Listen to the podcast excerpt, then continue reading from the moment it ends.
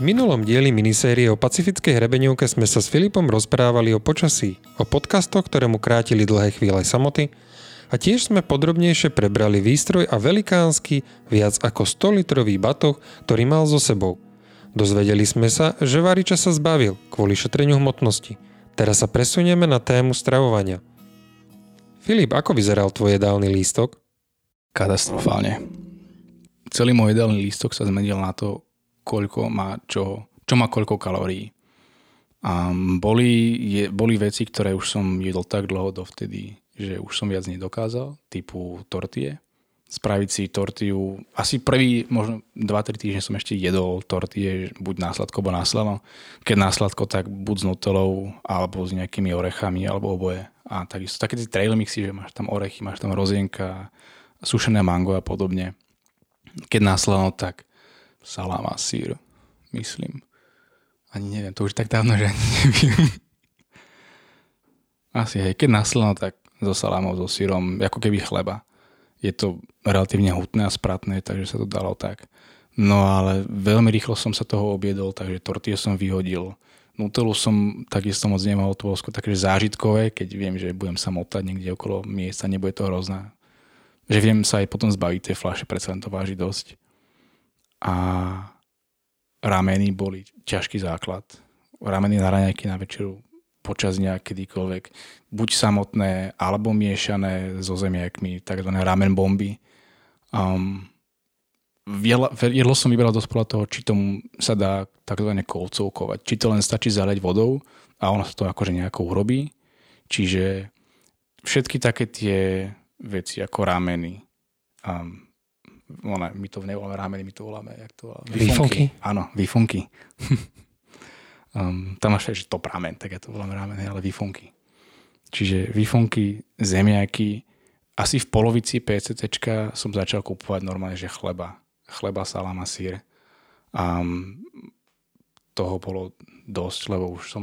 Chleba je niečo, čo ma nikdy neprestane baviť a to môžem jesť kedykoľvek, a koľkoľvek. Takže Takže to, ja mám niekde dokonca aj fotku, že jak to všetko vyzerá. Um, veľa takých rôznych sladkostí typu sneakers, takých tých energetických proteínových tyčiniek. Um, keď som išiel high sierov, tak som zo sebou mal 1,5 kg proteínového prášku.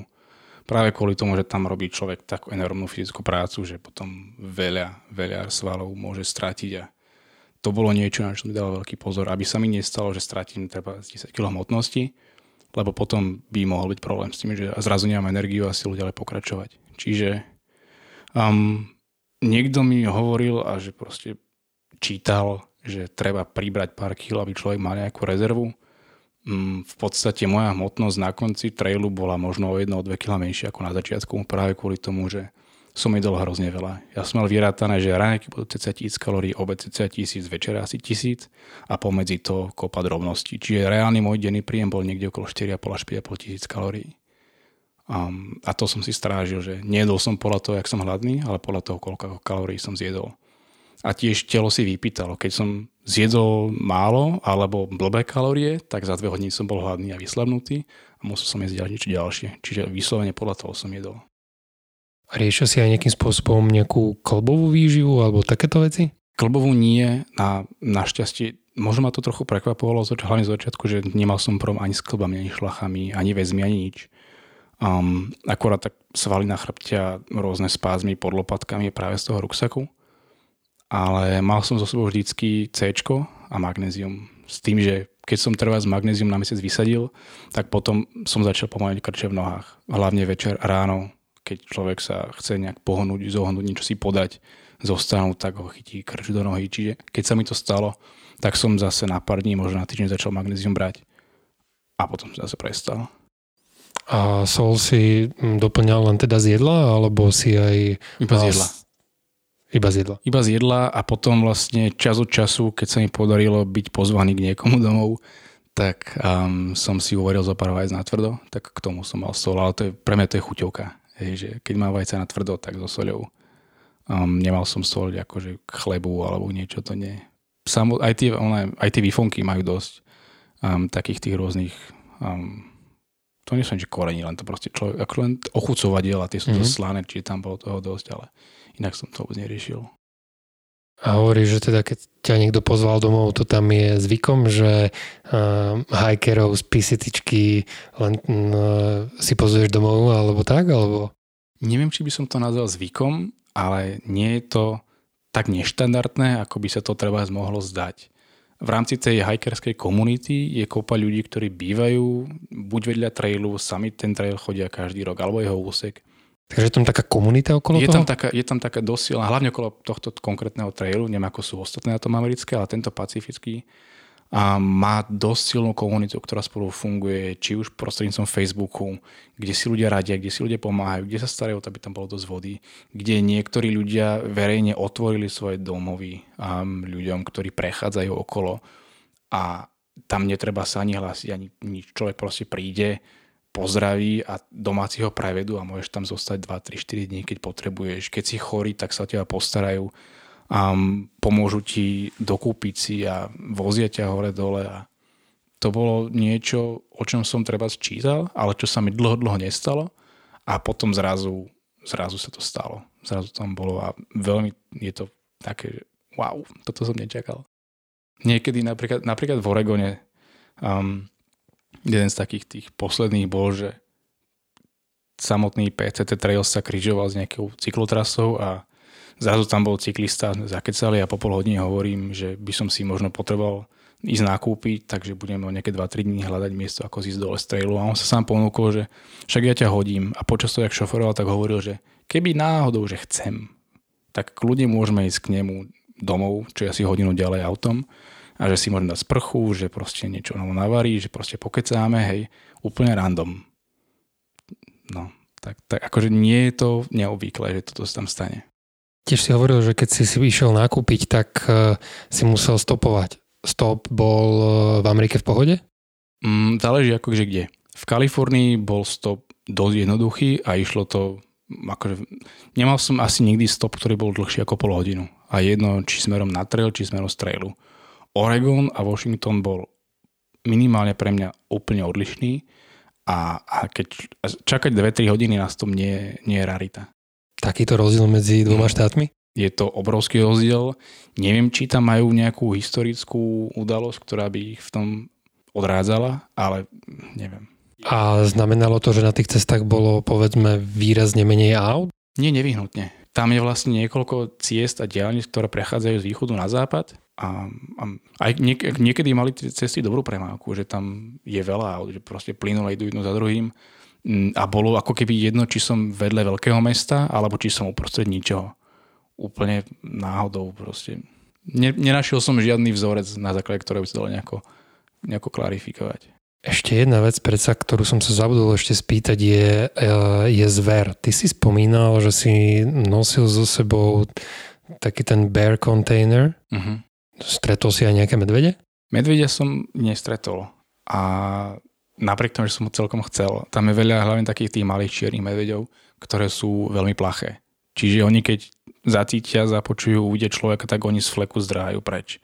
Um, aspoň teda väčšina. Akože občas je nejaká story o tom, že medveď bol v strede chodníka a pozeral na človeka a nechcel sa mu zuhnúť, ale to bol asi nejaký starý jedinec, ktorý už bol zvyknutý a moc sa neriešil, takže ale štandardne platí teda, že medveď je plachý, hlavne tieto malé čierne a oni, oni zdrhajú. Čiže mm, nevidel som medveďa, nepočul som medveďa a mám vlastne, no, niektorí ľudia so nosia taký bear spray na medvede, ktorý má akože odradiť, keby sú blízko.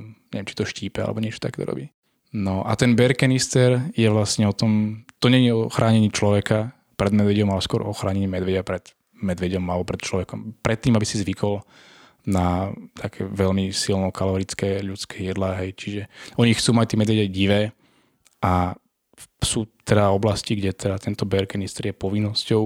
On má také špeciálne uzotváranie, ktoré treba nechtom tak potlačiť, aby to šlo cez závit pretočiť, čiže ten medveď by sa k tomu teoreticky nemá dostať.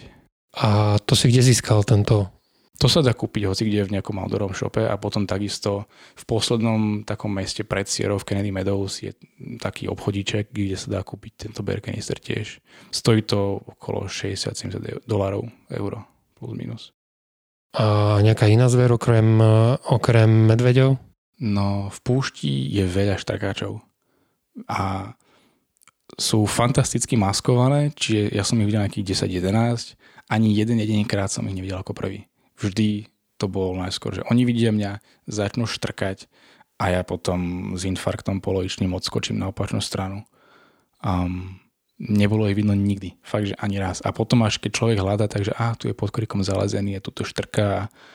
Um, nedá sa na to zvyknúť. Aspoň mne sa to nepodarilo. Vždy ma to preľaklo. Um, zároveň zase neboli agresívne, že teraz by sa po mne rozbehli a vyskočili alebo niečo. Proste sa štrkajú, že tu som, dávaj si bacha choď svojou cestou. Um, takže to boli štrkáče na púšti, okrem toho tam bola kopa jašteric a podobných um, zverov malinkých, tý, um, takisto ropuchy a žaby. Um, čo sa tých väčších zverov týka, tak um, mal som jeden zážitok s pumou. A priamo som ju nevidel, bol to vlastne prvý deň v Oregone. A, a jak som už teda spomínal, veľa som šlapal v noci. Um, a to nielen v Kalifornii, aj celkovo neskôr, lebo už som nechcel stavať ráno, tak som skôr šlapal radšej do noci. No a jednou z týchto nocí, tá prvá noc, prvý večer v Oregone, bolo asi 11 hodín večer, bol nebol úplný spln, ale bolo veľmi, okolo, ako bolo veľmi blízko okolo splnu, silný mesiac. A môj telefon bol vybitý, lebo celý deň hral hudbu, takže už bolo vlastne ticho, nemal som čelovku zapnutú, len ten mesiac a nejak som si krokoval. No a zrazu na mňa niečo, ani neviem, to, to nie je, že vyšteklo, to proste len zarevalo, tak jak puma a potom to zdrhlo preč. A zároveň ja som zareval, a zanadával a odskočil na počnú stranu a zapol si zároveň čelovku a hľadal, že teda čo to je, či to na mňa ide skočiť ešte alebo nie. A, a vlastne už, už som to nevidel. Že niekto mi hovoril, že to mohla byť sova hovorím, že tak toto nebola sova, sova taký hluk neurobí, ani keď to potom letí alebo beží um, cez tie kriky a stromy. Um, takže bola to puma. Zároveň miestami bolo vidno stopy pumy, hej, že ona pol hodinu cca išla samotná po treli, potom bola zase preč, potom zase kúsok na treli, zase preč. Čiže ja som tak niekde akože vzadu v hlave vedel, že tuto niekde sa hýbu pumy. Zároveň všeobecne známa vedomosť, že v Oregone je veľa pum a času na čas sa podarí, že nejaký útok na človeka sa stane. Sú rozle, rozvešané m, mm, také informačné letáky, že ako sa správať, ako sa nesprávať, keď náhodou sa stane, že človek stretne pumu. Um, na to všetko človek hneď zabudne, keď ju náhodou stretne. No ale teda našťastie ona zdrala úplne opačným smerom. Čiže čo ja som si z toho tak vyvodil je, že zrejme spala niekde pod kríkom, nebolo ju vidno. Nevedela o mne, lebo som nerobil žiadny hluk a nemal svetlo. A zrazu, keď som bol na možno 2-3 metre od nej, tak ju to vystrašilo, zobudila sa, zarela a zdrala.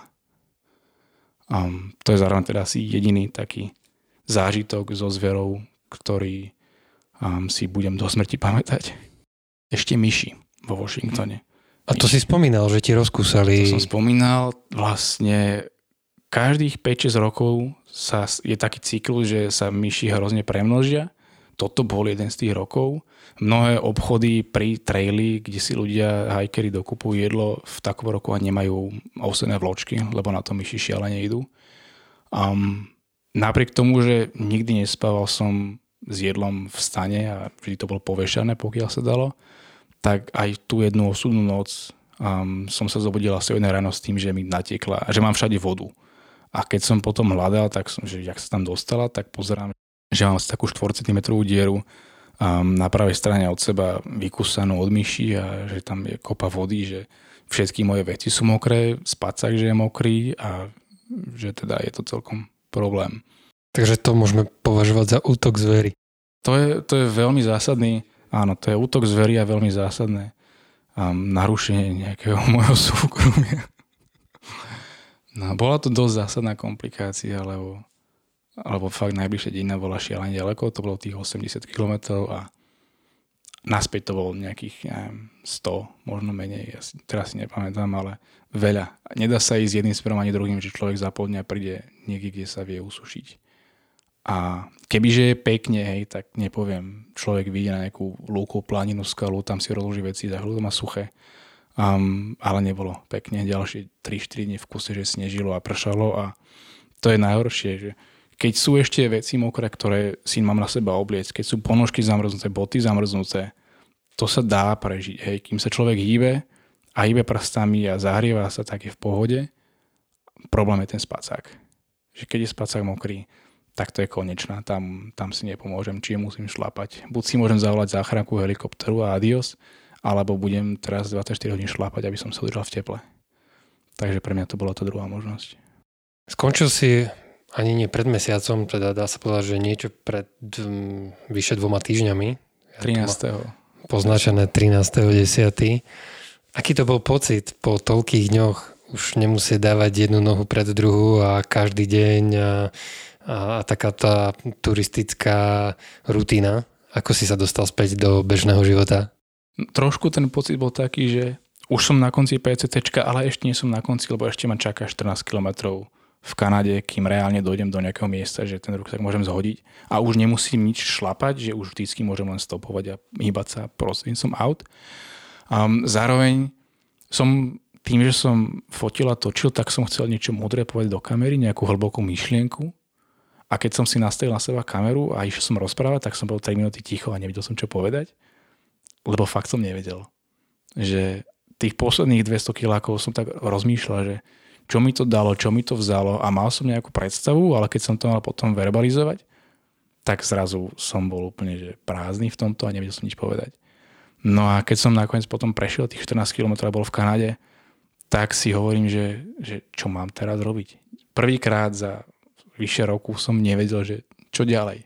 Vedel som, že o 3 dní mi letí let domov a že teraz sú nejaké veci, ktoré ešte musím vybaviť. Ale nebolo to také, že no dneska večer musím ešte prejsť 20 kilometrov.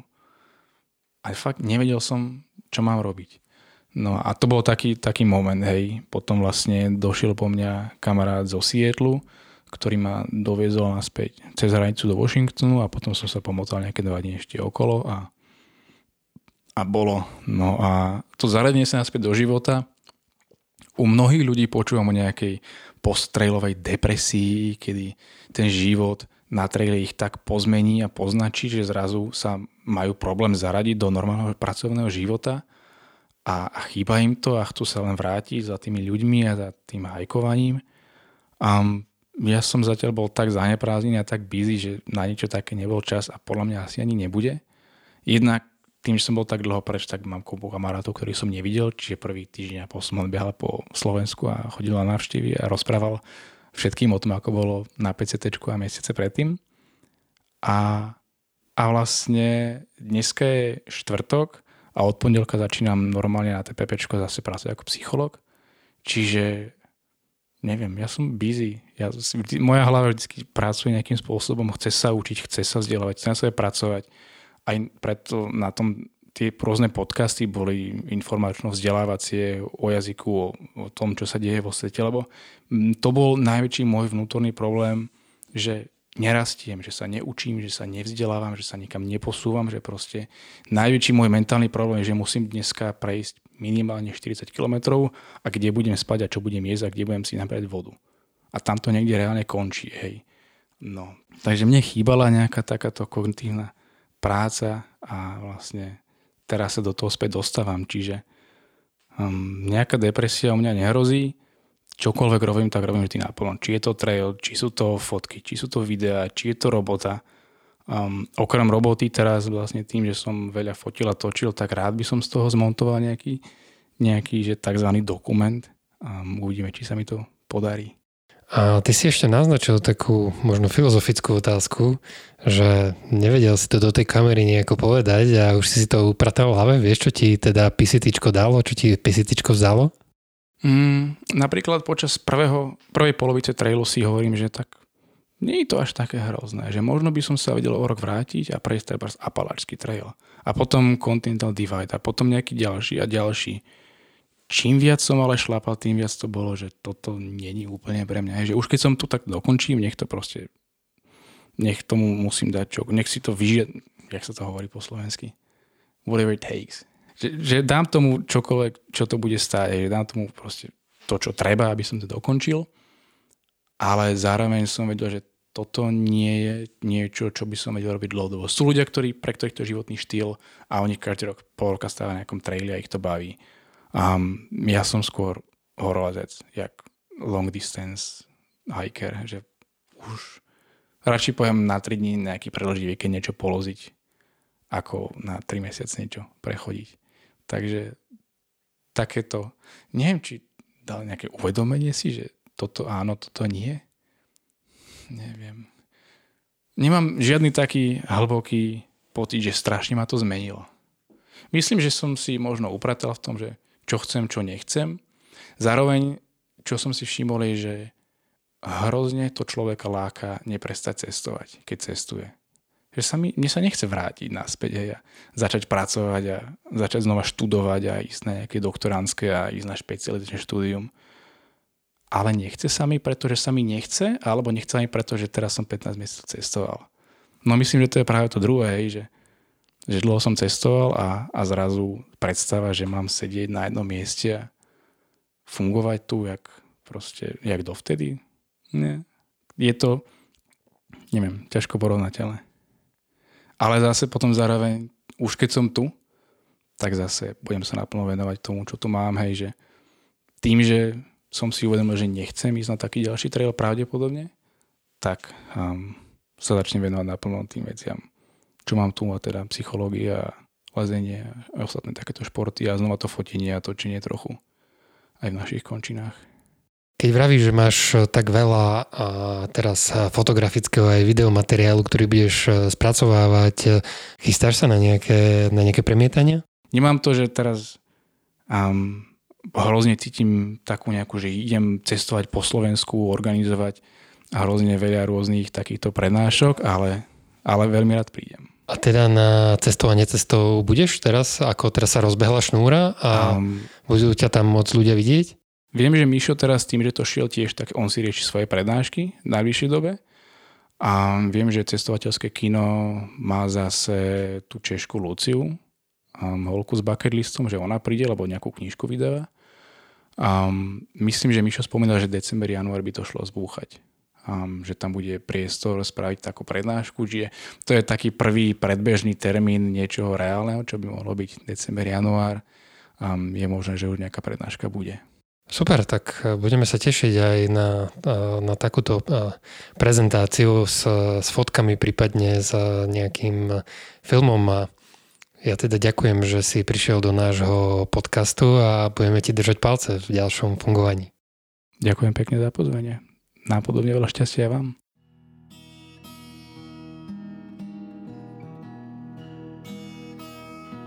Ďakujem za vašu pozornosť. Toto je záver našej trojdelnej minisérie o pacifickej hrebeňovke s Filipom Valúchom. Ja sa volám Ľubomeký a teším sa na vašu pozornosť pri niektorom z ďalších dielov Hiking podcastu. Na záver pripomínam, že okrem počúvania cez web môžete náš podcast odoberať aj cez niektorú z podcastových aplikácií. Neujde vám tak žiaden nový diel nášho zvukového občasníka. Nájdete nás na Google podcastoch, Apple podcastoch, na Spotify či v Podbíne.